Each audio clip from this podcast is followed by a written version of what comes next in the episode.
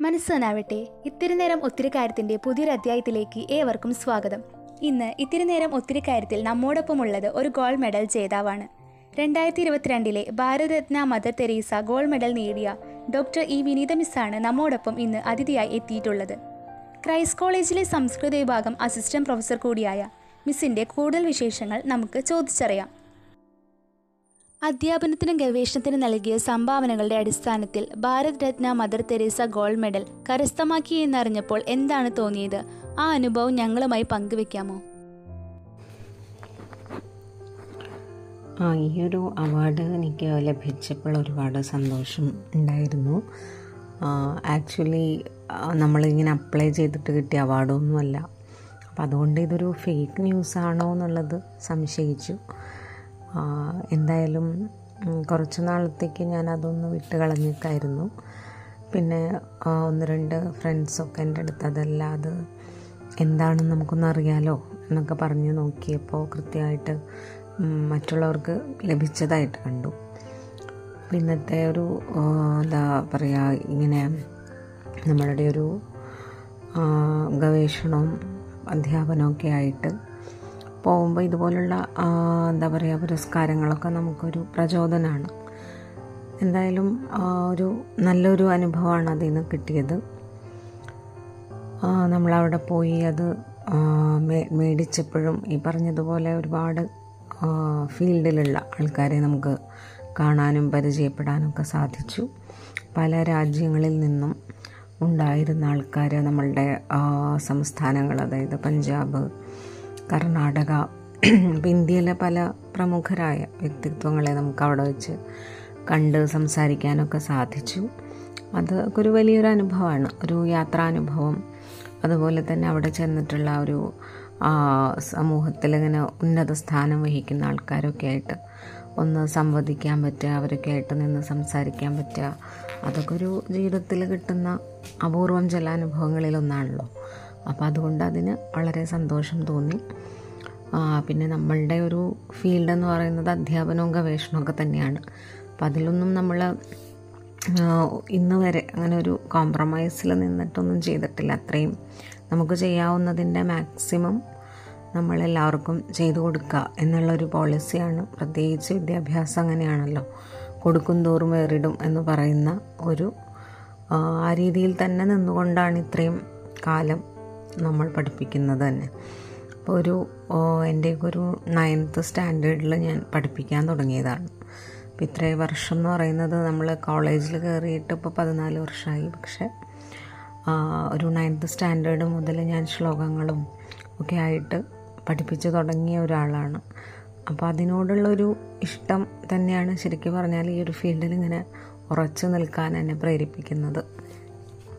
ശരിക്കും പറഞ്ഞാൽ ഒരുപാട് സന്തോഷം തോന്നി. ഈ ഒരു അവാർഡ് അതല്ലെങ്കിൽ പുരസ്കാരം ലഭിച്ചപ്പോൾ. ഓക്കെ. ഭാഷാ പഠനത്തിന്റെ പ്രാധാന്യം കുറഞ്ഞു വരുന്ന ഇന്നത്തെ കാലത്ത് സംസ്കൃത ഭാഷയ്ക്ക് അതിനുവേണ്ട മൂല്യം ലഭിക്കുന്നുണ്ടോ? ഈ ഒരു ചോദ്യം വളരെ പ്രസക്തമാണ് ഇന്നത്തെ ഒരു കാലഘട്ടത്തിൽ ശരിക്കും പറഞ്ഞാൽ സംസ്കൃത ഭാഷ ഒരു എന്താ പറയുക അതിന്റെ ഒരു എല്ലാ അന്തസ്സത്തെയും ഉൾക്കൊണ്ടിട്ടുള്ള ഒരു ഭാഷയാണ്. സംസ്കൃതത്തിൽ ഇല്ലാത്തതൊന്നുമില്ല എന്ന് എല്ലാ ഭാഷകളെക്കുറിച്ചുള്ള ഒരു കൺസെപ്റ്റ് അതിലുണ്ട്. പിന്നെ അതുപോലെ ഭാരതീയ സംസ്കാരത്തിന്റെ ഒരുപാട് കാര്യങ്ങൾ അതിപ്പോൾ ദർശനങ്ങളായിക്കോട്ടെ ആധ്യാത്മിക തലത്തിൽ നിന്നുകൊണ്ട് ചിന്തിച്ചാൽ തന്നെ ഒരുപാട് കാര്യങ്ങൾ അതിൽ വരുന്നുണ്ട്. മാത്രമല്ല സയന്റിഫിക് ആയിട്ട് നോക്കുകയാണെങ്കിൽ സയൻസുമായി ബന്ധപ്പെട്ട് ഒരുപാട് ഗ്രന്ഥങ്ങൾ അതിൽ വരുന്നുണ്ട്. അത് ആയുർവേദം പോലെയുള്ള ചികിത്സാ വിജ്ഞാനങ്ങളാകട്ടെ അതുപോലെ തന്നെ ഒരുപാട് ഇപ്പോൾ നമുക്കറിയാം ഒരു സംസ്കൃതത്തിൽ ഒരു സയൻസ് ഇൻ സാൻസ്ക്രിറ്റ് എന്ന് പറയുന്നൊരു ബുക്ക് ഉണ്ട്. അപ്പോൾ അത് അതിൽ ജസ്റ്റ് നമ്മൾ ഓരോ പേജ് മറിച്ചാൽ തന്നെ അതിൽ എന്തൊക്കെ സംസ്കൃതത്തിലുണ്ട് എന്നുള്ളത് അത് അതിൽ കാണിച്ചു തരുന്നുണ്ട്. അത് ജിയോളജി ആയിക്കോട്ടെ സുവോളജി ആയിക്കോട്ടെ കെമിസ്ട്രി ആയിക്കോട്ടെ മാത്സ് ആയിക്കോട്ടെ ഏതോ ആയിക്കോട്ടെ ഏതോ ഇത്രയും എന്തൊക്കെ അതിൽ വരുന്നുണ്ട്. സംഗീതമായിക്കോട്ടെ ഈ ശാഖകൾ ഇതിലൊക്കെ സംസ്കൃതത്തിൽ എന്തൊക്കെ വരുന്നുണ്ട് ഏതൊക്കെ ടെക്സ്റ്റുകളിൽ ഇതൊക്കെ പ്രതിപാദിച്ചിട്ടുണ്ട് എന്നെല്ലാം ചെറിയ ചെറിയ ഓരോ കോട്ടിങ്സ് ആയിട്ടൊക്കെ അതിൽ കൊടുക്കുന്നുണ്ട്. അപ്പം അതൊക്കെ നോക്കുമ്പോൾ തന്നെ നമുക്കറിയാം. ഏറ്റവും പ്രാചീനമായൊരു ഭാഷയാണ്. ആ ഭാഷയിൽ എന്തൊക്കെ അന്ന് ഓരോ കാര്യങ്ങൾ ചെയ്തിട്ടുണ്ടോ? പ്രത്യേകിച്ചും ലിറ്ററേച്ചർ വർക്ക്സും ഫിലോസഫിക്കൽ ഔട്ട്ലുക്ക് അതുപോലെ തന്നെ സയന്റിഫിക് ആയിട്ടുള്ള ലിറ്ററേച്ചർ. ഇതിലെല്ലാം സംസ്കൃതം ഒരുപാട് സംഭാവനകൾ നൽകിയിട്ടുള്ളതാണ്. ഇന്നത്തെ കാലഘട്ടം എന്ന് പറഞ്ഞാൽ ഈ സംസ്കൃതം ഉപയോഗിക്കുന്നതിനുള്ള അതല്ലെങ്കിൽ ആ ഒരു കൃത്യമായ അടുക്കും ചിട്ടയുള്ളൊരു ഭാഷയാണ് സംസ്കൃതം. വളരെയധികം ഗ്രമാറ്റിക്കലായിട്ടുള്ള സവിശേഷതകളുള്ള എന്നാൽ കൃത്യമായി മാത്രം മാത്സ് പോലെയാണ് അളന്നു കുറിച്ച് മാത്രം ഉപയോഗിക്കാൻ പറ്റുന്ന ഒരു ഭാഷ. വളരെ ചെറിയ വാക്കുകൾ കൊണ്ട് ഒരുപാട് കാര്യങ്ങളെ നമുക്ക് ആശയങ്ങളെ സംവദിപ്പിക്കാൻ പറ്റുന്നൊരു ഭാഷ. അപ്പോൾ അത് ഇന്നത്തെ കാലഘട്ടത്തിൽ അതിനൊരു പ്രാധാന്യം മൂല്യമൊക്കെ കിട്ടുന്നുണ്ടോ എന്ന് വെച്ചാൽ എനിക്കത് തോന്നിയിട്ടുള്ളത് അപ്രോച്ച് ചെയ്യുന്നത് പോലെയാണ്. നമ്മളതിനെ എങ്ങനെ സമീപിക്കുന്നു? ഒരുപാട് സ്ഥലങ്ങളിൽ പ്ര- പ്രത്യേകിച്ച് ജർമ്മനി തുടങ്ങിയ സ്ഥലങ്ങളിലൊക്കെ അവരുടെ ഡെയിലി പഠിക്കുന്ന ഒന്നാം ക്ലാസ് മുതൽ നിർബന്ധമായിട്ട് അറിഞ്ഞിരിക്കേണ്ട ഭാഷയായിട്ട് സംസ്കൃതത്തെ അവർ കൊണ്ടുവരുന്നുണ്ട്. ഒരു പാശ്ചാത്യ ലോകത്ത് സംസ്കൃതത്തിന് നല്ല പ്രാധാന്യമുണ്ട്. മാത്രമല്ല ഇന്ത്യയിൽ തന്നെ പല സ്ഥലങ്ങളിലും സംസ്കൃതം പോഷിപ്പിക്കുന്ന തരത്തിൽ. ഇപ്പോൾ നാസയിൽ അവർ കോഡിങ്ങിന് സാൻസ്ക്രിറ്റ് യൂസ് ചെയ്യുന്നുണ്ട്. അതേപോലെ തന്നെ നമ്മളുടെ ഇപ്പോൾ തീർച്ചയായും ഇന്ത്യയിലും ആ ഒരു സാധ്യതകളൊക്കെ പഠിക്കുന്നുണ്ട്. കമ്പ്യൂട്ടേഷണൽ ടെക്നിക്സ് അതെല്ലാം ഇപ്പോൾ തിരുപ്പതിയിലൊക്കെ അത് വളരെ നന്നായിട്ട് അതിന്റെ ഗവേഷണങ്ങൾ നടന്നു പോകുന്നുണ്ട്. അപ്പം മൂല്യം ലഭിക്കുന്നുണ്ടോ എന്ന് ചോദിച്ചാൽ മൂല്യത്തിന് കുറവായിട്ടൊന്നും നമുക്ക് തോന്നിയിട്ടില്ല. എല്ലായിടത്തും സംസ്കൃതം പഠിക്കുന്നുണ്ട് പഠിപ്പിക്കുന്നുണ്ട്. പിന്നെ അതിശയകരം എന്ന് പറയുന്ന തരത്തിൽ നമുക്ക് തോന്നിയിട്ടുള്ള എന്റെ ഒരു ഫീൽഡിൽ നിന്നുകൊണ്ട് എനിക്ക് തോന്നിയിട്ടുള്ള കാര്യം നമ്മളിപ്പോൾ സ്കൂളുകളിൽ സെക്കൻഡ് ലാംഗ്വേജ് സംസ്കൃതം പഠിപ്പിക്കുന്നു. അതേപോലെ തന്നെ കോളേജുകളിലും സംസ്കൃതം പഠിപ്പിക്കുന്നു. ഈവൺ സെക്കൻഡ് ലാംഗ്വേജ് ആയിട്ടും മെയിനായിട്ടൊക്കെ പഠിപ്പിക്കുന്നു. പക്ഷെ അതിൽ കൂടുതലൊക്കെ ആളുകൾ റിട്ടയർ ചെയ്തവരോ അതല്ലെങ്കിൽ വീട്ടമ്മമാരോ അതല്ലെങ്കിൽ കുറച്ച് പ്രായമായവരോ സംസ്കൃതം പഠിക്കാൻ വരുന്നു എന്നുള്ള ഒരു വസ്തുതയുണ്ട്. നമ്മുടെ കേരളത്തിലൊക്കെ ധാരാളമാണ്. അപ്പോൾ എല്ലാവരും അവരവരുടെ വിശ്രമ വേളകൾ വരുമ്പോൾ എന്ത് ഇനി ചെയ്യണം എന്ന് ആലോചിക്കുമ്പോൾ ഫസ്റ്റ് കൊടുക്കുന്ന ഒരു പ്രിഫറൻസ് സാൻസ്ക്രിറ്റ് പഠിക്കുക എന്നുള്ളതിനുണ്ട്. അപ്പോൾ അത് നമ്മളിപ്പോൾ കൂടുതലായിട്ട് കാണുന്നു. ഒരു എനിക്ക് തന്നെ എന്റെ എക്സ്പീരിയൻസിൽ തന്നെ ഒരു എൺപത്തഞ്ച് വയസ്സ് വരെ ഉള്ളവർ എന്റെ അടുത്ത് പഠിക്കുന്നുണ്ട്. അപ്പോൾ അതൊരു അവർക്ക് ചിലപ്പോൾ ഒരു പക്ഷേ ടെക്സ്റ്റുകൾ വായിക്കാനായിരിക്കാം സ്തോത്ര ഗ്രന്ഥങ്ങൾ പഠിക്കാനായിരിക്കാം അതിന്റെ അർത്ഥങ്ങൾ മനസ്സിലാകാനായിരിക്കാം. പക്ഷെ എന്തോ എന്തൊക്കെ രീതിയിലാണെങ്കിൽ പോലും ആ ഭാഷയെ പഠിക്കാനുള്ള കൗതുകം. ഒരുപാട് ആൾക്കാരോട് സംസാരിക്കുമ്പോൾ പറയാറുണ്ട് ഞങ്ങൾക്ക് ഉള്ള ഒരു കുറവെന്ന് പറയുന്നത് സംസ്കൃതം പഠിക്കായ അത് പഠിക്കാൻ പറ്റിയില്ല. അത് വളരെ സങ്കടമാണെന്ന് പലരും പറയാറുണ്ട്. അപ്പം ആ ഒരു മൂല്യം ഒരിക്കലും ചോർന്നു പോയിട്ടില്ല എന്ന് തന്നെയാണ് നമ്മൾ മനസ്സിലാക്കുന്നത്. എല്ലാവരും സംസ്കൃതം പഠിക്കാൻ ഒരുമ്പിട്ടിറങ്ങുന്ന ചെറുപ്പക്കാരും മുതിർന്നവരും പ്രായമായവരും ഒക്കെ നമ്മളുടെ ചുറ്റിലുമുണ്ട് അത് ഇതിലെ കാര്യങ്ങൾ എന്തൊക്കെയാണെന്ന് മനസ്സിലാക്കാൻ വേണ്ടിയിട്ടാണ്. അത് ഭാഷയാവട്ടെ മറ്റ് രീതിയിൽ ദർശനങ്ങൾ അറിയാനാകട്ടെ സ്തോത്രങ്ങൾ അറിയാനാകട്ടെ സയന്റിഫിക് ആയിട്ടുള്ള അതിന്റെ മൂല്യങ്ങൾ എന്താണെന്ന് അറിയാനാകട്ടെ ഏതൊക്കെ തരത്തിലാണെങ്കിലും ആളുകൾ ഇതിനെ എന്താണ് ആക്സെപ്റ്റ് ചെയ്യുന്നുണ്ട്. അതിനെ അറിയാനുള്ള ആഗ്രഹം പ്രകടിപ്പിക്കുന്നുണ്ട്. അപ്പോൾ അതിന്റെ ഒരിക്കലും അതിന്റെ മൂല്യങ്ങളൊന്നും ചോർന്നു പോകുന്നില്ല. പ്രത്യേകിച്ച് സുഭാഷിതങ്ങൾക്കൊക്കെ എന്നും റെലവൻസാണ് അതെന്നും ജനങ്ങളുടെ ഇടയിൽ നിന്നു പോകുന്ന ഒന്നായിട്ടാണ് കാണപ്പെടുന്നത്. അധ്യാപനത്തിനും ഗവേഷണത്തിനും എന്തെല്ലാം സംഭാവനകളാണ് മിസ് നൽകിയത്? അതിനെക്കുറിച്ചൊന്ന് വിശദീകരിക്കാമോ? അധ്യാപനം ഗവേഷണത്തിനൊക്കെ എനിക്ക് അത്രയധികം സംഭാവനകളൊന്നും ചെയ്യാൻ പറ്റിയെന്ന് എനിക്ക് തോന്നിയിട്ടില്ല. എനിക്ക് കുറച്ചൊക്കെ ചെയ്യാൻ സാധിച്ചിട്ടുള്ളത് പ്രത്യേകിച്ചും പഠിപ്പിക്കാൻ കുറേ കാര്യങ്ങളിൽ ശ്രദ്ധിക്കാറുണ്ട്. അതിന്റെ സംഭാവന എന്നൊക്കെ അതിനെയൊന്നും പറയാറായിട്ടില്ല. ഈ ഒരു പുരസ്കാരത്തിന് ആ ഒരു പേരുണ്ടെങ്കിൽ പോലും.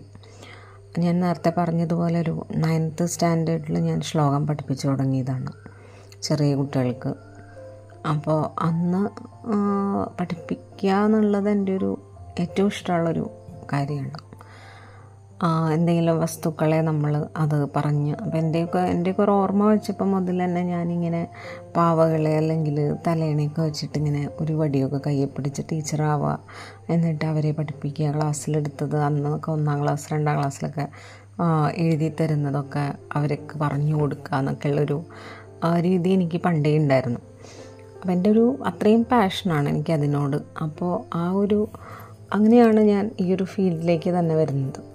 ചെറിയ ക്ലാസ് മുതലൊക്കെ എനിക്ക് പേടിയായിരുന്നു. എന്ന് വെച്ചാൽ ഞാൻ പഠിപ്പിക്കുന്നത് ആർക്കെങ്കിലും മനസ്സിലാവുമോ ശ്ലോകം ആദ്യം പഠിപ്പിച്ചൊക്കെ തുടങ്ങിയപ്പോൾ ഇത് ഞാൻ പറഞ്ഞു കൊടുത്ത അവർക്ക് മനസ്സിലാവുമോ എന്നുള്ളതൊക്കെ എനിക്ക് വലിയ ആശങ്കയുണ്ടായിരുന്നു. പക്ഷേ അത് കഴിഞ്ഞിട്ട് ഈ ഒരു ഫീൽഡിൽ വന്നു. എനിക്ക് ഏറ്റവും ഇഷ്ടം ചെറിയ കുട്ടികളെ പഠിപ്പിക്കാനായിരുന്നു. അങ്ങനെ ഞാനൊരു ഒന്നര വർഷമൊക്കെ ഭവൻസിൽ വർക്ക് ചെയ്തിട്ടുണ്ട്. വന്ന് ചെറിയ കുട്ടികളുടെ അത് വലിയ നല്ല അനുഭവമായിരുന്നു. എന്ന് വെച്ചാൽ കുഞ്ഞു കുട്ടികൾ ഒന്നാം ക്ലാസ്സിലെ ക്ലാസ് ടീച്ചറായിരുന്നു അപ്പോൾ അത് എന്താ പറയുക കുട്ടികളുടെ കൂടെ നിന്ന് അവർക്ക് അവർക്ക് വേണ്ടതൊക്കെ ചെയ്തു കൊടുക്കുക. പഠിപ്പിക്കൽ മാത്രമല്ലല്ലോ ആ ചെറിയ കുട്ടികളെ കൈകാര്യം ചെയ്യാനൊക്കെ എനിക്കൊരു നല്ലൊരു എക്സ്പീരിയൻസ് കിട്ടിയിട്ടുണ്ടായിരുന്നു. തിരിച്ച് കോളേജിൽ വരുമ്പോഴും വലിയ കുട്ടികളെ കൈകാര്യം ചെയ്യുമ്പോൾ വരുന്ന പല കാര്യങ്ങൾ. അപ്പോൾ ഇവൺ ആ, പഠിപ്പിക്കുക എന്നുള്ളൊരു അധ്യാപനം ആ ഒരു മേഖലയിൽ നോക്കുമ്പോൾ നമ്മൾ പഠിപ്പിക്കുന്നത് വേറൊരു ഭാഷയാണ്. അപ്പോൾ ഇവർക്ക് അത്രയും അത് അറിയണം എന്നില്ല എന്റെ മുന്നിൽ വരുന്ന വന്നിരിക്കുന്നവർ അതിനെ ഒന്ന് പുറത്തിൽ മാത്രം കണ്ടിട്ടാണ് വന്നിരിക്കണേ എന്നുള്ള നല്ല ബോധത്തോടു കൂടിയിട്ടാണ് ഞാൻ പഠിപ്പിക്കാറ്. കാരണം ആർക്കും അതിനെക്കുറിച്ചൊരു ഡെപ്തായിട്ടുള്ള അറിവ് ഉണ്ടായതായിട്ട് കണ്ടിട്ടില്ല. അതുകൊണ്ട് തന്നെ ഇവരെ എങ്ങനെ ഇത് മനസ്സിലാക്കിപ്പിക്കണം? അതല്ലെങ്കിൽ ഇവർക്ക് എങ്ങനെയാണ് ഈ ഒരു ഭാഷയോട് ഒരു കൂടുതൽ അടുക്കാൻ സാധിക്കുക എന്നൊക്കെ ഞാൻ ചിന്തിക്കാറുണ്ട്. അപ്പോൾ ഒരു സെക്കൻഡ് ലാംഗ്വേജ് എന്നുള്ളതിനപ്പുറത്ത് നിന്നുകൊണ്ടാണ് ക്ലാസ്സിലെ കുട്ടികളോട് സംസ്കൃതത്തെ പറ്റി ഞാൻ സംവദിക്കാറ്. കാരണം അതൊരു ഇങ്ങനെയൊരു ഒന്നോ രണ്ടോ പുസ്തകം പഠിച്ചാൽ അല്ലെങ്കിൽ അത് വായിച്ചാൽ തീരുന്ന ഒന്നല്ല അതിന്റെ അറിവെന്ന് പറയുന്നത്. അപ്പം അതിൽ തന്നെ എത്രയോ കുറേ മാറ്റങ്ങൾ നമ്മൾ വരുത്തണം. ഒരുപാട് കാര്യങ്ങൾ നമുക്കറിയണം നമ്മൾ പഠിക്കണം. എന്നൊക്കെയുള്ള ഒരു മെസ്സേജ് നമ്മൾ ക്ലാസ്സിൽ കൊടുക്കാറുണ്ട്. ശ്ലോകമാണെങ്കിൽ ശ്ലോകം ചൊല്ലി തന്നെയാണ് പഠിപ്പിക്കുക. നാടകമാണെങ്കിൽ ഡയലോഗ്സ് നമ്മൾ പറഞ്ഞാണ് പഠിപ്പിക്കുക. അപ്പോൾ ഓരോ വാക്കുകളും നമ്മൾ മനസ്സിലാക്കി ഇങ്ങനെയൊക്കെയാണ് ഇത് യൂസ് ചെയ്യേണ്ടതെന്ന് നമ്മൾ പറഞ്ഞ് പ്രത്യേകിച്ചും ഇത് ഒരു വായനയിൽ കൂടെ മാത്രം പോയിട്ടല്ല അവർക്ക് അതിന് വേണ്ടതായ മെറ്റീരിയൽസ് എല്ലാം കൊടുക്കാനായിട്ട് നമ്മൾ ഞാൻ ശ്രദ്ധിക്കാറുണ്ട്. കാരണം ഇത് വെറുതെ അവർക്ക് കൊടുത്താൽ എനിക്കറിയാം ആ കുട്ടികൾക്ക് ആ ഒരു ഭാഷ വായിക്കാൻ ഉള്ള ബുദ്ധിമുട്ട് എന്തായിരിക്കും. അതല്ലെങ്കിൽ അതിന്റെ മീനിങ് മനസ്സിലാക്കാൻ എന്തൊക്കെ ബുദ്ധിമുട്ടുണ്ടാവും.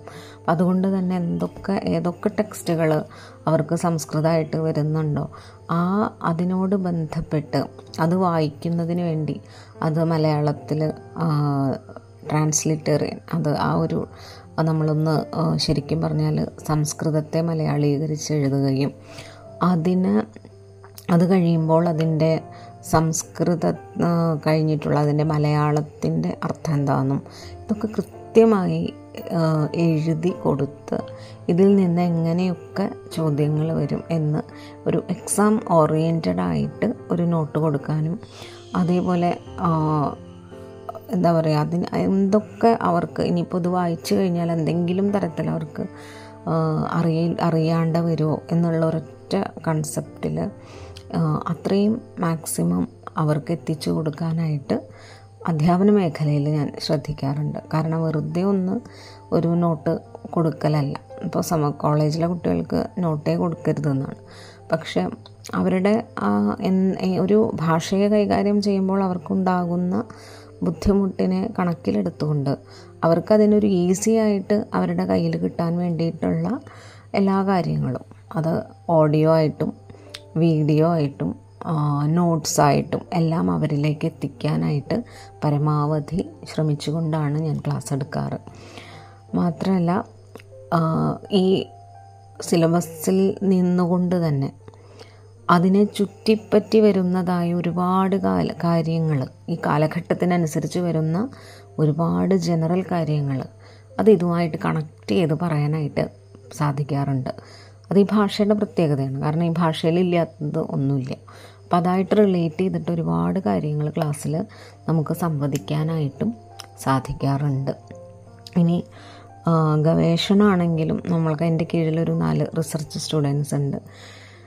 പഴയ ഒരു സംസ്കൃത മേഖലയിലെ ഗവേഷണങ്ങൾ എന്നുള്ളതിനേക്കാൾ അപ്പുറത്തായിട്ട് ഇന്നത്തെ കാലഘട്ടത്തിനനുസരിച്ച് ഗവേഷണത്തെ എങ്ങോട്ട് അല്ലെങ്കിൽ എങ്ങനെ കൊണ്ടുപോകാം എന്ന് ഞാൻ എപ്പോഴും ചിന്തിക്കാറുള്ളതാണ് അപ്പോൾ എന്റെ കീഴിൽ ചെയ്യുന്ന റിസർച്ച് ചെയ്യുന്ന എല്ലാ കുട്ടികളുടെ അടുത്തും നൂതനമായ ശൈലിയിൽ നിന്നുകൊണ്ട് ചെയ്യണം. അതല്ലെങ്കിൽ ഒരു എത്ര സംസ്കൃതത്തിൽ തന്നെ ഉള്ള ഏത് ടോപ്പിക്സ് ആയാലും ഇന്ന് നമ്മൾ എങ്ങനെയാണ് അതിനെ കാണുന്നത് എന്നുള്ള രീതിയിൽ നിന്നുകൊണ്ട് വേണം ഗവേഷണം ചെയ്യാൻ എന്നുള്ളത് പറയാറുണ്ട്. ആ രീതിയിലാണ് അവരുടെ ഗവേഷണങ്ങളെല്ലാം മുന്നോട്ട് പോകുന്നത്. പ്രത്യേകിച്ചും അതിന്റെ എല്ലാ മീറ്റിങ്ങുകളൊക്കെ വരുമ്പോൾ ഇതിനെ ഒരു പുതിയ തലത്തിൽ നിന്നുകൊണ്ട് സംസ്കൃതത്തിലെ ടോപ്പിക്കുകളെ നമ്മൾ ഒരു വിഷയങ്ങളെ കൈകാര്യം ചെയ്യുന്നതിൽ നമുക്ക് സാധിക്കുന്നു. അതിൽ ഒരുപാട് പ്രത്യേകിച്ചും സൈക്കോളജി പോലുള്ള ശാസ്ത്രങ്ങളെയൊക്കെ നമ്മൾ കൂട്ടിപ്പിടിച്ചുകൊണ്ട് നമുക്ക് ചെയ്യാൻ പറ്റുന്ന പരമാവധി കാര്യങ്ങൾ നമ്മൾ ഗവേഷണത്തിലും ചെയ്യുന്നുണ്ട്. ഇനി ഒരു വേറൊരു ടേമാണ് നമ്മൾ പഠിപ്പിച്ച് കൊണ്ടുപോകുന്നത്. അല്ലെങ്കിൽ ഈ ഒരു അക്കാദമിക രംഗത്ത് നിന്ന് മാറി നിന്നുകൊണ്ട് തന്നെ എക്സ്റ്റൻഷൻ ആക്ടിവിറ്റീസ് ആയിട്ട് ചെയ്യുന്ന കാര്യങ്ങൾ. ഈ അക്കാദമിക തലത്തിൽ അല്ലാതെ നമ്മൾ മറ്റ് സ്ഥലങ്ങളിൽ പോയിട്ട് ടോക്ക് കൊടുക്കാറുണ്ട്. അത് സ്കൂളുകളിൽ ചെറിയ കുട്ടികൾക്ക്. അതുപോലെ തന്നെ ഏതെങ്കിലുമൊക്കെ വയസ്സായ അമ്മമാർ അച്ഛന്മാരൊക്കെ ഉള്ള സ്ഥലങ്ങളിൽ ആധ്യാത്മിക ക്ലാസ്സുകൾ അതുപോലെ തന്നെ ക്ഷേത്രങ്ങൾ തുടങ്ങിയ സ്ഥലങ്ങളിൽ അവിടെ ഈ പറഞ്ഞതുപോലെ എന്താ പറയുക ഒരു ആധ്യാത്മികമായ കാര്യങ്ങളൊക്കെ പറഞ്ഞുകൊണ്ട് ഉള്ള പ്രഭാഷണങ്ങൾ അങ്ങനെ ഒരുപാട് കാര്യങ്ങൾ ഇതിന്റെ പുറകെ ചെയ്യും. മാത്രമല്ല ഒരു ശ്ലോകങ്ങളൊക്കെ ചാന്റ് ചെയ്ത് കൊടുക്കുക. അതിൽ തന്നെ ഇപ്പോൾ ഒരുപാട് കാര്യങ്ങൾ ചെയ്തിട്ടുണ്ട്. നമ്മുടെ കാളിദാസ മാധുരി എന്ന് പറയുന്ന കൊച്ചി എഫ് എം എഫ് എമ്മിൽ ഒരു രണ്ടായിരത്തി ചില്ലാനും ദിവസങ്ങളോളം നീണ്ടു നിന്ന പരിപാടിയായിരുന്നു കാളിദാസ മാധുരി. അതിൽ ഒരു പ്രധാന റോൾ ചെയ്യാനായിട്ട് സാധിച്ചിട്ടുണ്ട് കാളിദാസന്റെ മഹാകാവ്യങ്ങൾ രഘുവംശവും കുമാരസംഭവവും മേഘസന്ദേശവും ഒക്കെ ആലാപനം ചെയ്യാനായിട്ട് സാധിച്ചിട്ടുണ്ട്. അതൊരു നല്ലൊരു എക്സ്പീരിയൻസ് ആയിരുന്നു അതും. അതുപോലെ തന്നെ നാരായണീയം ഭഗവത്ഗീത പിന്നെ എന്താ പറയുക ശ്രീരാമ പഞ്ചശതി തുടങ്ങിയ ഗ്രന്ഥങ്ങൾ. അതിൽ അത് എല്ലാം റിസൈറ്റ് ചെയ്തിട്ടുള്ള സി ഡീസൊക്കെ ചെയ്തിട്ടുണ്ട്. അങ്ങനെ ഒരു ഇപ്പോൾ ഒരു സി ഡീസിന്റെ ഒരു കളക്ഷൻ എന്ന് പറയുക ഒരു പത്തോളം സി ഡികൾ ഞാൻ റിസൈറ്റ് ചെയ്ത് ഇറക്കിയിട്ടുണ്ട്. ആ, ഇതിന് ഇതൊന്നും നമ്മളൊരു എന്താ പറയുക തിരിച്ചൊരു ഒന്നും പ്രതീക്ഷിച്ച് ചെയ്തതല്ല. ഒരുപാട് ആൾക്കാരിലേക്ക് ഇതെത്തണം എന്നുള്ള ആഗ്രഹത്തിലാണ് ഇതെല്ലാം ചെയ്തിരിക്കുന്നത്. അതുപോലെ തന്നെ നാരായണീയത്തെക്കുറിച്ചൊരു പുസ്തകം നാരായണീയത്തിന്റെ ഭാഷ അതിലെ ഒരു പ്രയോഗ ചാതുരിയും വ്യാകരണവും എന്ന് പറഞ്ഞിട്ടൊരു ഗ്രന്ഥം എഴുതിയിട്ടുണ്ട്. അപ്പം അതിലൊരുപാട് വ്യാകരണ കാര്യങ്ങൾക്കൊക്കെ ഒരുപാട് പ്രാധാന്യം വന്നിട്ടുള്ളൊരു ഗ്രന്ഥമായതുകൊണ്ട് എന്റെ ഒരു ഫേവറേറ്റ് പുസ്തകമാണ്. നാരായണീയം ആ, ശരിക്കും പറഞ്ഞാൽ അതാണ് എന്നെ ഇവിടെ എന്തെങ്കിലുമൊക്കെ ആക്കി എത്തിച്ചിട്ടുള്ളത്. ആ ഒരു ഗ്രന്ഥത്തെ പറ്റിയിട്ട് ചെറുതായിട്ടൊരു പുസ്തകം അതിന് അങ്ങനെ എഴുതിയിട്ടുണ്ട്. മാത്രമല്ല ഇതുപോലെ നമുക്ക് എന്തൊക്കെ ചെയ്യാൻ പറ്റും? ഇപ്പോൾ ക്രൈസ്റ്റ് കോളേജിന്റെ ആണെങ്കിലും നമുക്ക് കൊറോണ സമയത്ത് ക്ലാസ്സുകളൊക്കെ നമുക്ക് നഷ്ടപ്പെട്ട സമയത്ത് എങ്ങനെയാണ് ഇത് കുട്ടികളിലേക്ക് എത്തിക്കുക? കാരണം എനിക്കതൊരു വലിയ വെല്ലുവിളിയായിരുന്നു. കാരണം ഞാൻ ഈ ഭാഷ വേറെയാണ് എനിക്ക് കുട്ടികൾക്ക് ഇത് വായിക്കുമ്പോൾ മനസ്സിലാവും അപ്പോൾ എന്തായാലും ക്രൈസ്റ്റിൽ അതൊരു ഓപ്പൺ കോഴ്സ് വെയർ എന്ന് പറയുന്ന ഒരു പ്ലാറ്റ്ഫോം ഉണ്ട്. വീഡിയോ ക്ലാസ്സസ് ഒക്കെ ചെയ്യാനായിട്ട് എന്തായാലും അവിടെ എനിക്ക് ക്ലാസ് എടുക്കാനുള്ള ഒരു അവസരം പ്രിൻസിപ്പൽ തരികയും. എന്തായാലും അവിടെ നിന്നൊരു തൊണ്ണൂറ്റിയാറ് ക്ലാസ്സുകളിപ്പോൾ വീഡിയോ ക്ലാസ് അപ്ലോഡ് ചെയ്തിട്ടുണ്ട്. അത് എന്റെ ഒരു വലിയ ഭാഗ്യമാണ് അങ്ങനെ ഒരു ഇത്രയും വീഡിയോ ക്ലാസ്സസ് അത് ലോകം മുഴുവൻ കാണുന്നു. പലരും അതിനെക്കുറിച്ച് അഭിപ്രായങ്ങളിടുന്നു അപ്പോൾ അതൊക്കെ ഒരു എന്താ പറയുക നമുക്ക് പ്രതീക്ഷിക്കാതെ വരുന്ന ഓരോ കാര്യങ്ങളാണ്. അത് പക്ഷെ അതെല്ലാം തരുന്ന ഒരു പ്രചോദനവും ഒരു അനുഭവം എന്നൊക്കെ പറയുന്നത് ഏറ്റവും വളരെ വലുതായിട്ട് ഫീൽ ചെയ്യുന്ന ഒന്നാണ്. അത് വളരെ സന്തോഷം തോന്നിയിട്ടുണ്ട്. ലോകത്തിലെ പ്രാചീന ഭാഷകളിൽ ഒന്നാണ് സംസ്കൃതം. ഇന്ന് സംസ്കൃത ഭാഷയിലെ ഗവേഷണത്തിന്റെ സാധ്യതകൾ എന്തൊക്കെയാണ്? സംസ്കൃതം പ്രാചീന ഭാഷയാണെങ്കിലും അതിൽ ഉള്ള കാര്യങ്ങൾ ഒരുപാടാണ്. ഏത് എന്താ പറയുക മേഖല എടുത്താലും അതിൽ തന്നെ നിരവധി ഗവേഷണ സാധ്യതകളുണ്ട്. അത് എന്താ പറയുക അതിപ്പോൾ സാഹിത്യം ആയിക്കോട്ടെ വ്യാകരണം ആയിക്കോട്ടെ ദർശനങ്ങളായിക്കോട്ടെ ആധ്യാത്മിക തലത്തിൽ നിന്നുകൊണ്ടുള്ള മറ്റ് വേദങ്ങളോ ഭഗവത്ഗീത തുടങ്ങിയ ഗ്രന്ഥങ്ങളോ എല്ലാം ആയിക്കോട്ടെ. ഏത് മേഖലയാണെങ്കിലും അതിനെ ഒരു നൂതന രീതിയിൽ നമുക്ക് അവതരിപ്പിച്ച് അതിന്റെ ഗവേഷണം കൊണ്ടുവരാമെന്നുള്ള ആ ഒരു സാധ്യതകളൊക്കെ വളരെയധികമാണ്. അപ്പോൾ പ്രാചീന ഭാഷയാണ് എന്നുള്ളത് കൊണ്ട് ഒരു കോട്ടവും സംഭവിച്ചിട്ടില്ല. അതിലുള്ള കാര്യങ്ങളെന്ന് പറയുന്നത് അത്രയും വിപുലമായിട്ട് കിടക്കുകയാണ്. അപ്പോൾ ഗവേഷണ സാധ്യതകൾക്ക് യാതൊരു കുറവുമില്ലാത്ത ഭാഷയാണ്. അത് സംസ്കൃതത്തിന്റെ സാഹിത്യത്തിൽ തന്നെ എടുത്താൽ തന്നെ അതിൽ തന്നെ ഓരോ കാഴ്ചപ്പാടും എങ്ങനെ വേണം അല്ലെങ്കിൽ ഒരു ഒരു കഥാപാത്രങ്ങളെ മാത്രം എടുത്താൽ തന്നെ അവരുടെ എല്ലാ മേഖലകളിലും നിന്നുകൊണ്ട് നമുക്ക് ഗവേഷണം ചെയ്യാൻ സാധിക്കും. ഇനി അതുകൂടാണ്ട് ഓരോ വിഷയങ്ങൾ എടുക്കുകയാണെങ്കിൽ ഇപ്പോൾ ഭക്തിയൊക്കെ എടുത്തു കഴിഞ്ഞാൽ അതിന്റെയൊക്കെ പല തലങ്ങളിൽ നിന്നുകൊണ്ട് നമുക്ക് ഗവേഷണങ്ങൾ ചെയ്യാൻ സാധിക്കും.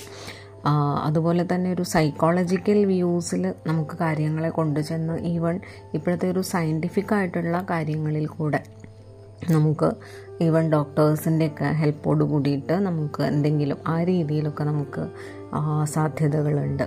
അതുകൂടാതെ എന്താ പറയുക ഇപ്പോൾ സംഗീതം അത് അതിലാണെങ്കിലും നമുക്ക് പല ഇപ്പോൾ ചികിത്സയൊക്കെ അങ്ങനെ വരുന്നുണ്ട്. അപ്പോൾ ആ രീതിയിലൊക്കെ നമുക്ക് കുറൽ ഇങ്ങനെ അങ്ങോട്ടും ഇങ്ങോട്ടൊക്കെ കണക്ട് ചെയ്ത് നമുക്ക് ചെയ്യാവുന്നതാണ്. പിന്നെ ഏറ്റവും പ്രധാനപ്പെട്ട ഇപ്പോഴത്തെ ഒരു ട്രെൻഡാണ് അതായത് ഒരു മാനേജ്മെന്റ് സ്റ്റഡീസാണ് ഇപ്പോൾ ഏറ്റവും കൂടുതൽ. അപ്പോൾ അതിലെന്ന് പറയുന്നത് ഭഗവത്ഗീത തുടങ്ങിയ ഗ്രന്ഥങ്ങൾ അതുപോലെ അർത്ഥശാസ്ത്രം തിരുക്കുറൾ അല്ല ഇതിൽ അങ്ങനെയുള്ള പഞ്ചതന്ത്രം ഒക്കെ. നമ്മൾക്ക് എന്താ ഈ ഒരു മാനേജ്മെന്റായിട്ട് ബന്ധിപ്പിച്ച് നമുക്ക് കാര്യങ്ങൾ ചെയ്യാനായിട്ട് ഒരുപാട് ഹെൽപ്പ് ചെയ്യുന്നുണ്ട്.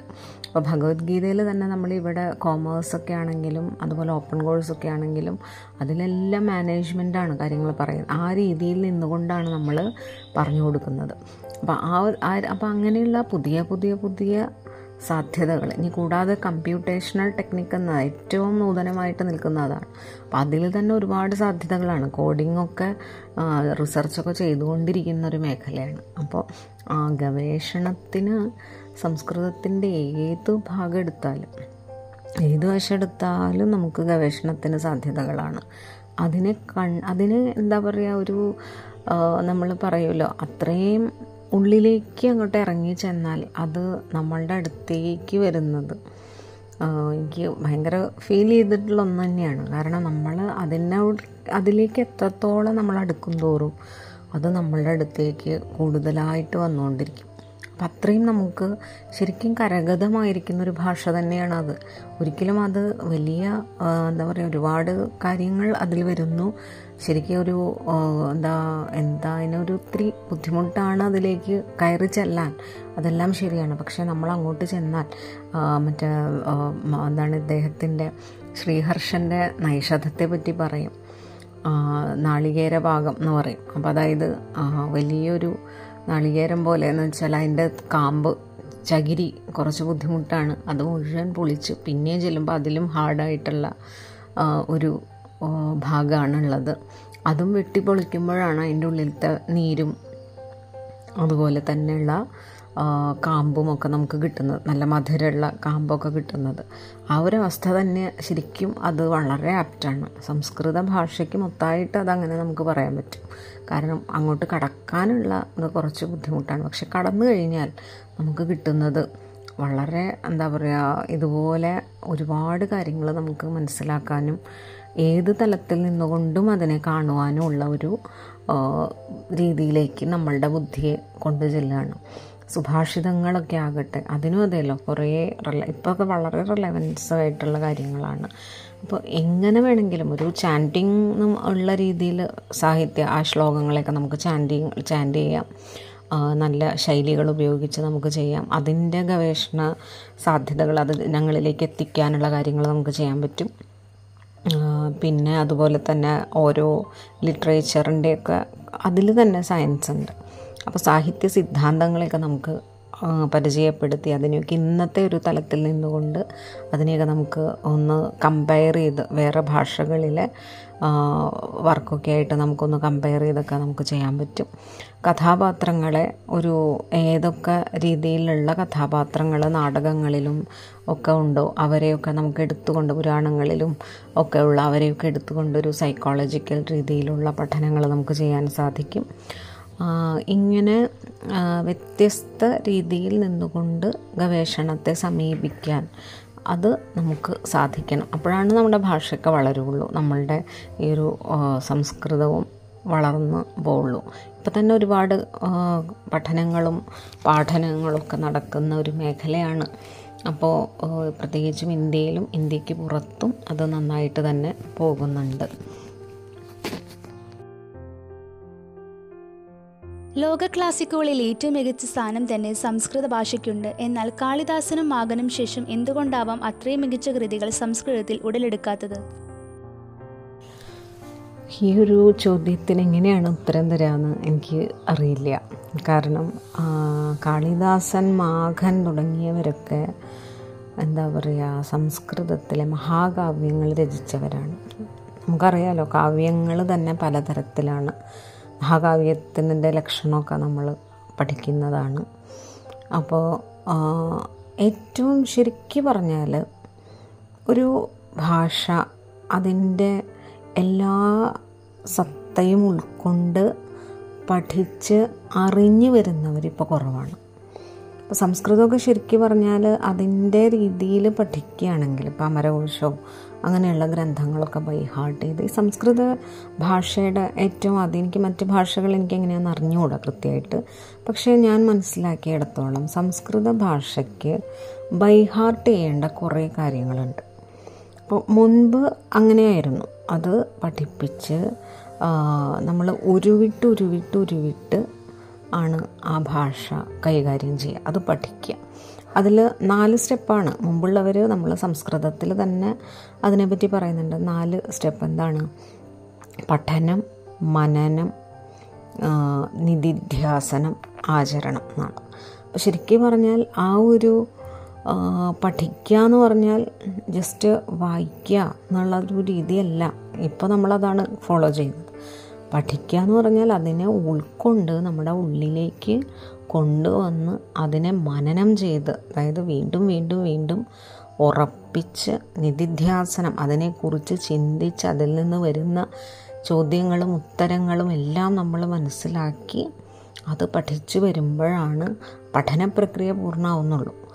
അപ്പം ആ രീതിയിലാണ് മുമ്പുള്ളവരൊക്കെ പഠിച്ചിരുന്നത്. അല്ലെങ്കിൽ ഇപ്പോൾ ഏത് ശാസ്ത്രങ്ങൾ എടുത്തോട്ടെ ഏത് വിഷയങ്ങൾ എടുത്തോട്ടെ സംസ്കൃതത്തിന്റെ സാഹിത്യ മേഖലകളൊക്കെ അവർക്ക് ബൈഹാർട്ടാണ് അപ്പം അങ്ങനെ ഒരു ബൈഹാർട്ട് സിസ്റ്റം ശരിക്കും ഈ ഭാഷയ്ക്ക് ഉണ്ടായിരുന്നത് കൊണ്ടാണ് അത്ര അധികം കാര്യങ്ങൾ ഇത് കാരണം നമ്മളിപ്പോൾ അറിയാലോ ഒരു യന്ത്രമാണെങ്കിൽ പോലും നമ്മൾ എന്താണോ ഇൻപുട്ട് കൊടുക്കുന്നത് അതാണ് ഔട്ട്പുട്ടായിട്ട് വരുന്നുള്ളൂ. ഈവൻ പുതിയ ഏറ്റവും പുതിയ സാങ്കേതിക വിദ്യയാണ് ചാറ്റ് ജി പി ടിയും എ ഐ ഒക്കെ. പക്ഷെ അത് വെറുതെ അവരെന്തെങ്കിലും തരുമോ? ഇല്ല. നമ്മൾ എന്താണോ ഇൻപുട്ട് കൊടുക്കുന്നത് അതാണ് അവർ ഔട്ട്പുട്ടായിട്ട് പ്രൊഡ്യൂസ് ചെയ്യുന്നത്. അപ്പോൾ നമ്മളിപ്പോൾ എന്താ ചെയ്യുന്നത്? നമ്മളെല്ലാം അപ്ലിക്കേഷൻ ലെവൽ അപ്ലിക്കേഷൻ ലെവൽ എന്ന് പറഞ്ഞ് കൊണ്ടുവന്നിട്ട് ഇൻപുട്ട് കൊടുക്കാതെ നമ്മൾ ഔട്ട്പുട്ടിലേക്ക് വരികയാണ് അതുകൊണ്ടാണ് നമ്മളെപ്പോഴും പല കാര്യങ്ങളിലും ഫ്ലോപ്പായി പോകുന്നത്. നമ്മളുടെ ഇൻപുട്ട് എങ്ങനെയാണ് കൊടുക്കുന്നത്? ഇൻപുട്ട് കൊടുക്കുക എന്ന് പറഞ്ഞാൽ അതിനെ ചില കാര്യങ്ങളെങ്കിലും നമ്മൾ ബൈഹാർട്ട് ചെയ്ത് ഇതിങ്ങനെയാണ് അല്ലെങ്കിൽ ഇന്നത് നമ്മളെങ്ങനെയാണ് ഒന്ന് തൊട്ട് നൂറ് വരെയൊക്കെ പഠിച്ചത്? ഒന്ന് തൊട്ട് നൂറ് വരെ എഴുതാൻ നമുക്ക് ഇന്ന് ബുദ്ധിമുട്ടില്ല. പക്ഷെ ഒന്നാം ക്ലാസ്സിൽ ബുദ്ധിമുട്ടായിരിക്കും. പക്ഷെ ആ രീതിയിൽ നമ്മൾ എല്ലാ കാര്യങ്ങളും പഠിക്കും. അപ്പോൾ സംസ്കൃതം അങ്ങനെ ഒരു ഇതാണ്. അമരകോശം മുഴുവൻ നമ്മൾ ബൈഹാർട്ട് ചെയ്താൽ പിന്നെ ആ വാക്കുകളെ പറ്റി നമുക്ക് സംശയമില്ല. ഇതേത് ലിംഗാണ്? ഏത് വിഭക്തി അല്ല മീൻസ് ഏത് നപുംസകലിംഗമാണോ പുല്ലിംഗാണോ എന്നൊക്കെ നമുക്കറിയാൻ പറ്റും. അതറിഞ്ഞു കഴിഞ്ഞാൽ പിന്നെ സിദ്ധരൂപം പഠിക്കുമ്പോൾ സിദ്ധരൂപം നമ്മളെല്ലാവരും മുമ്പൊക്കെ ബൈഹാർട്ട് ചെയ്തിട്ടാണ്. അപ്പോൾ ആ ബൈഹാർട്ട് ചെയ്യുമ്പോൾ ഇത് ഇന്ന ശബ്ദം എന്ന് കണ്ടാൽ ഇതിന്റെ വിഭക്തി ഏതാണ്? അതല്ലെങ്കിൽ ഇതെങ്ങനെയാണ്? ഇതെങ്ങനെയാണ് പ്രയോഗിക്കുക എന്നുള്ളത് ഓട്ടോമാറ്റിക്കായിട്ട് വരികയാണ്. അപ്പോൾ യൂസേജ് എന്ന് പറയുന്നത് പ്രയോഗത്തിൽ കൂടെ മാത്രമേ വരുന്നുള്ളൂ. ആ പ്രയോഗത്തിൽ വരുത്തണമെങ്കിൽ ഇതെല്ലാം നമ്മൾക്ക് നമ്മളുടെ ബ്രെയിനിൽ ഉണ്ടാവണം അപ്പം നമ്മൾ ആ ഫീഡിങ് കൊടുക്കാത്തത് കൊണ്ടാണ് പലപ്പോഴും നമുക്ക് ഭാഷയായിട്ടുള്ളൊരു എന്താണ് കൂടിച്ചേരൽ ഇപ്പോൾ വരാത്തത്. അപ്പോൾ അത് നമ്മളുടെ ഒരു പഠന സമ്പ്രദായത്തിന്റെയും നമ്മൾ സമീപിക്കുന്ന കാര്യങ്ങളിലുള്ള വ്യത്യസ്തതയുമാണ്. അപ്പോൾ ആ ഒരു രീതിയിലൊക്കെ ഇപ്പോഴും നമ്മൾ ഇതിനെ വളരെ സീരിയസ് ആയിട്ട് കാവ്യങ്ങളെ അതല്ലെങ്കിൽ ഇതെല്ലാം കാണുന്നു എങ്കിൽ തീർച്ചയായിട്ടും ആ അവരോടൊപ്പം നിൽക്കുന്ന കവികൾ ഇപ്പോഴും ഉണ്ടായേനെ. ശരിക്കും പറഞ്ഞാൽ ഒരു ഇപ്പോഴും ഒരുപാട് പേരൊക്കെ ആര് എന്താണ് മഹാകാവ്യത്തോടൊപ്പം നിൽക്കുന്നില്ല എന്നുള്ള. കുറേ പേരൊക്കെ സംസ്കൃതം കാവ്യങ്ങളൊക്കെ രചിക്കുന്നവരും ഒക്കെ ഉണ്ട്. പക്ഷേ എന്തുകൊണ്ടോ അതൊന്നും അത്ര അങ്ങോട്ട് പ്രാധാന്യത്തിൽ വരുന്നില്ല എന്ന് മാത്രമേ ഉള്ളൂ. പക്ഷെ കൊടുക്കേണ്ട സ്ഥലങ്ങളിലൊക്കെ ഒരുപാട് കാര്യങ്ങൾ അവർ അവർക്ക് എന്താണ് ആദരവും കാര്യങ്ങളൊക്കെ വരുന്നുമുണ്ട്.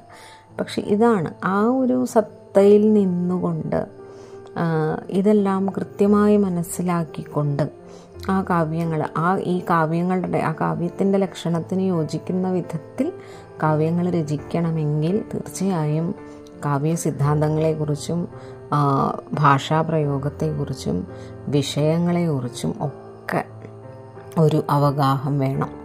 അങ്ങനെ അവഗാഹത്തിലൂടെ നമ്മൾ കാവ്യം രചിക്കുമ്പോൾ അത് വളരെ മികച്ചതായിട്ട് തന്നെ വരികയും അതിനെ അംഗീകരിക്കുകയും ചെയ്യുമെന്നുള്ളതിൽ യാതൊരു സംശയവുമില്ല.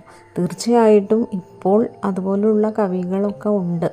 അവർ തീർച്ചയായും അതെല്ലാം ചെയ്യുന്നുണ്ട്. നമ്മളുടെ സമൂഹമാണ് ശരിക്ക് അവരെ ഉയർത്തിക്കൊണ്ടുവരേണ്ടതും. ഇന്നത്തെ കാലഘട്ടത്തിൽ ഈ ഒരു കാവ്യങ്ങളൊക്കെ ഇവർ രചിക്കുന്നു. അതല്ലെങ്കിൽ അങ്ങനെ ഉള്ള രീതിയിൽ അവരെ കൊണ്ടുവരേണ്ടതും സമൂഹത്തിന്റെയാണ് ശരിക്കും പറഞ്ഞാൽ ഒരു കർത്തവ്യം. ഇതെല്ലാം കണ്ട് അവരെ പോഷിപ്പിക്കുക എന്നുള്ളത്. തീർച്ചയായും ഇങ്ങനെയുള്ള ആളുകൾ ഉണ്ട്. ഭാരതത്തിലായാലും ഭാരതത്തിന് പുറത്തായാലും ഇതെല്ലാം സാധ്യതകളോടുകൂടി നിലനിൽക്കുന്നവയാണ്.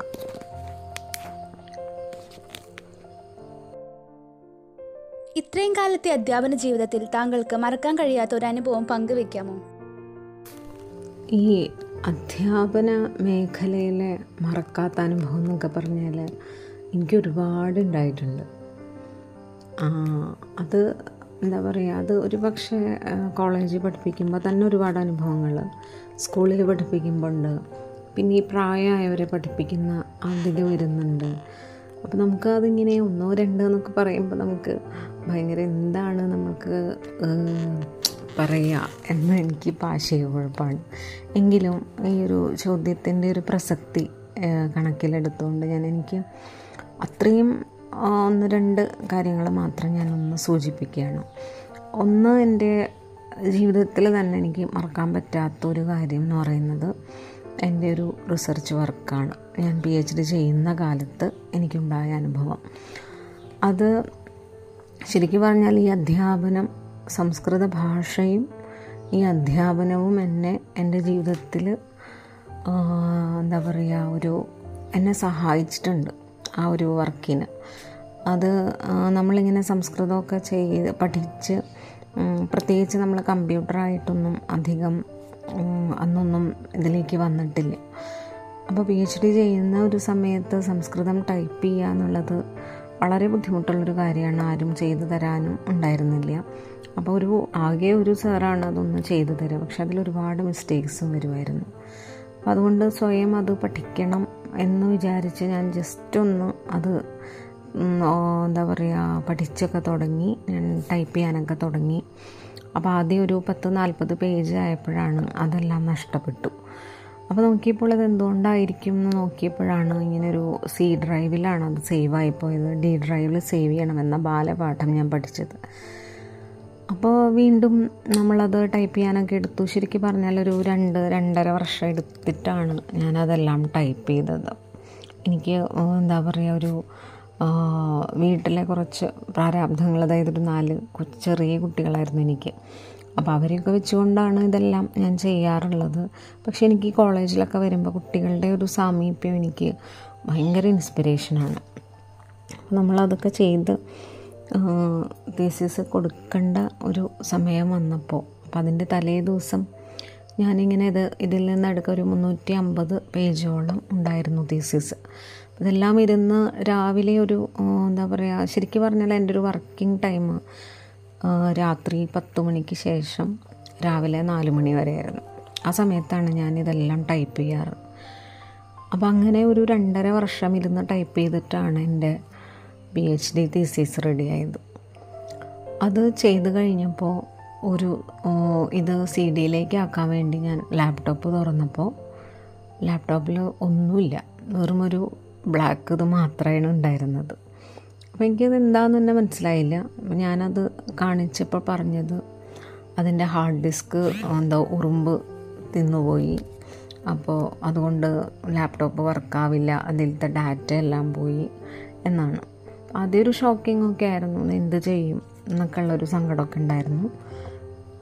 ഒരു രണ്ട് ദിവസത്തേക്ക് എനിക്ക് വല്ലാത്തൊരു അവസ്ഥയാണ് ഫീൽ ചെയ്തപ്പോൾ എനിക്ക് ആലോചിക്കാൻ തന്നെ വയ്യ അങ്ങനത്തെ ഒരവസ്ഥ പക്ഷേ ഞാൻ ദിവസവും ക്ലാസ്സിൽ വരികയും കുട്ടികളുടെ അടുത്ത് മോട്ടിവേറ്റ് ചെയ്ത് പറയുകയൊക്കെ ചെയ്യുന്ന ആളാണ്.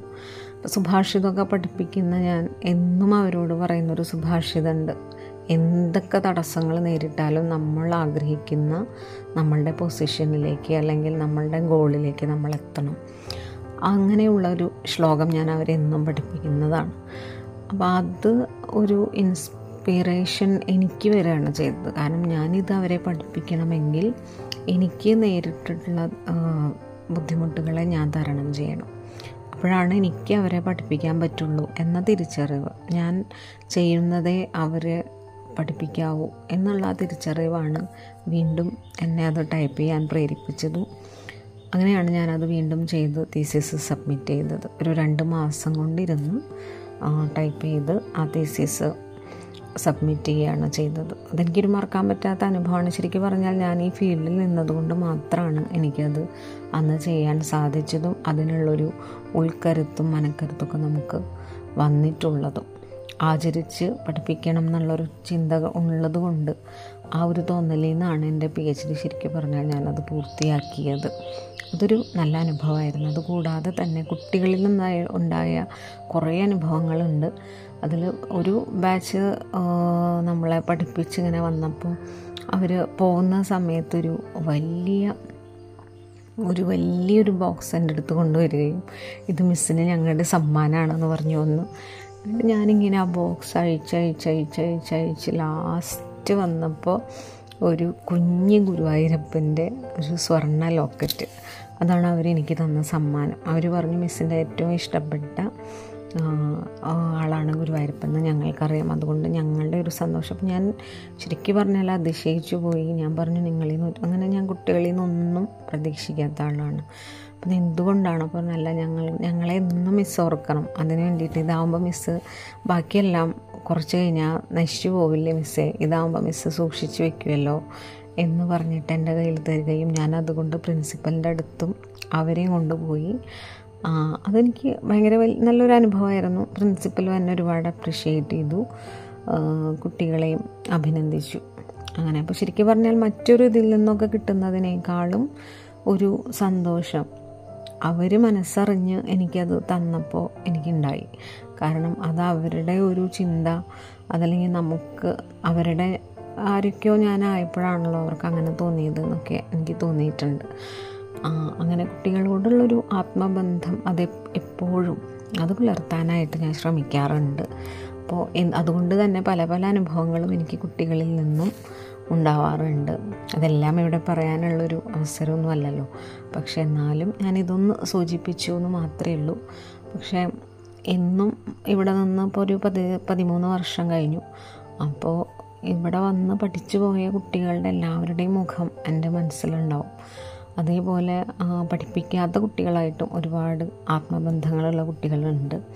അതൊക്കെ നമ്മളുടെ ഒരു ജീവിതത്തിലെ പ്രധാനപ്പെട്ട കാര്യങ്ങളാണ്. എനിക്ക് എന്റെ ഏറ്റവും ഇഷ്ടപ്പെട്ട ഒരു മേഖല എന്നുള്ള ഒരു രീതിയിൽ ആ അധ്യാപനത്തിന്റെ ഒരു എന്താ പറയുക സംതൃപ്തിയോട് കൂടിയിട്ടാണ് ഞാനെന്നും അവിടെ നിന്ന് എന്താ പറയുക ഈ ഒരു മേഖലയിൽ പ്രവർത്തിച്ചുകൊണ്ടിരിക്കുന്നത്. ഈ സംസ്കൃത ഭാഷ ആയതുകൊണ്ട് തന്നെ അതിനുള്ള സാധ്യതകൾ കുറേ ഉണ്ട് ഇപ്പോൾ കോളേജിൽ വന്ന് പഠിപ്പിക്കാം അത് കഴിഞ്ഞു പോയാലും പഠിപ്പിക്കാം. എപ്പോഴും എപ്പോഴും എന്താ പറയുക കുട്ടികൾ പ്രായമായവരൊക്കെ അന്വേഷിച്ചു കൊണ്ടിരിക്കുന്ന ഒരു ഭാഷയായിട്ട് ഇത് നിൽക്കുന്നത് കൊണ്ട് അധ്യാപനം എന്നും എന്റെ കൂടെ ഉണ്ടാവും. എന്നും ആ രീതിയിൽ തന്നെ നിലനിൽക്കാം എന്നുള്ളൊരു ആഗ്രഹത്തിലാണ് ഈ എന്താ പറയുക ഒരു രീതിയിൽ ഞാൻ പോകുന്നത്. അപ്പോൾ അധ്യാപനം എന്നുള്ള എന്റെ ഒരു പാഷൻ അത് എന്നും തുടർന്നുകൊണ്ടേയിരിക്കുക ആഗ്രഹിക്കുന്നവർക്ക്. അതായത് ഒരു അധ്യ അക്കാദമിക തലത്തിൽ നിന്നുകൊണ്ടുള്ള പഠിപ്പിക്കൽ ഇത്ര വയസ്സ് കഴിഞ്ഞാൽ കഴിഞ്ഞു. പക്ഷേ നമുക്ക് ഒരുപാട് സ്വാതന്ത്ര്യങ്ങളുണ്ടല്ലോ. എല്ലാവർക്കും ആർക്കൊക്കെ അറിവ് വേണമെന്ന് തോന്നുന്നു അവർക്കൊക്കെ പറഞ്ഞു കൊടുക്കാവുന്ന ഒരു രീതിയിൽ നമുക്കിതെല്ലാം ചെയ്തു കൊടുക്കാൻ സാധിക്കാൻ അത് ഭഗവാൻ അനുഗ്രഹിക്കട്ടെ എന്ന് മാത്രം പ്രാർത്ഥിക്കുകയാണ്. ഇത്രയും നേരം തന്റെ വിലപ്പെട്ട സമയം നമുക്കായി മാറ്റിവെച്ച തന്റെ വേറിട്ട അനുഭവങ്ങൾ പങ്കുവെച്ച ഡോക്ടർ വിനീത മിസ്സിന് വളരെയധികം നന്ദി. എന്നും എപ്പോഴും കുട്ടികളിലേക്ക് ഇറങ്ങിച്ചെന്ന് എന്നും കുട്ടികളുടെ ഒപ്പം നിൽക്കുന്ന മിസ്സിന് ഇനിയും ഒരുപാട് ഉന്നത വിജയങ്ങൾ ഭാവിയിൽ ഉണ്ടാകട്ടെ എന്ന് ആശംസിക്കുന്നു. നന്ദി. മനസ്സ് നന്നാവട്ടെ.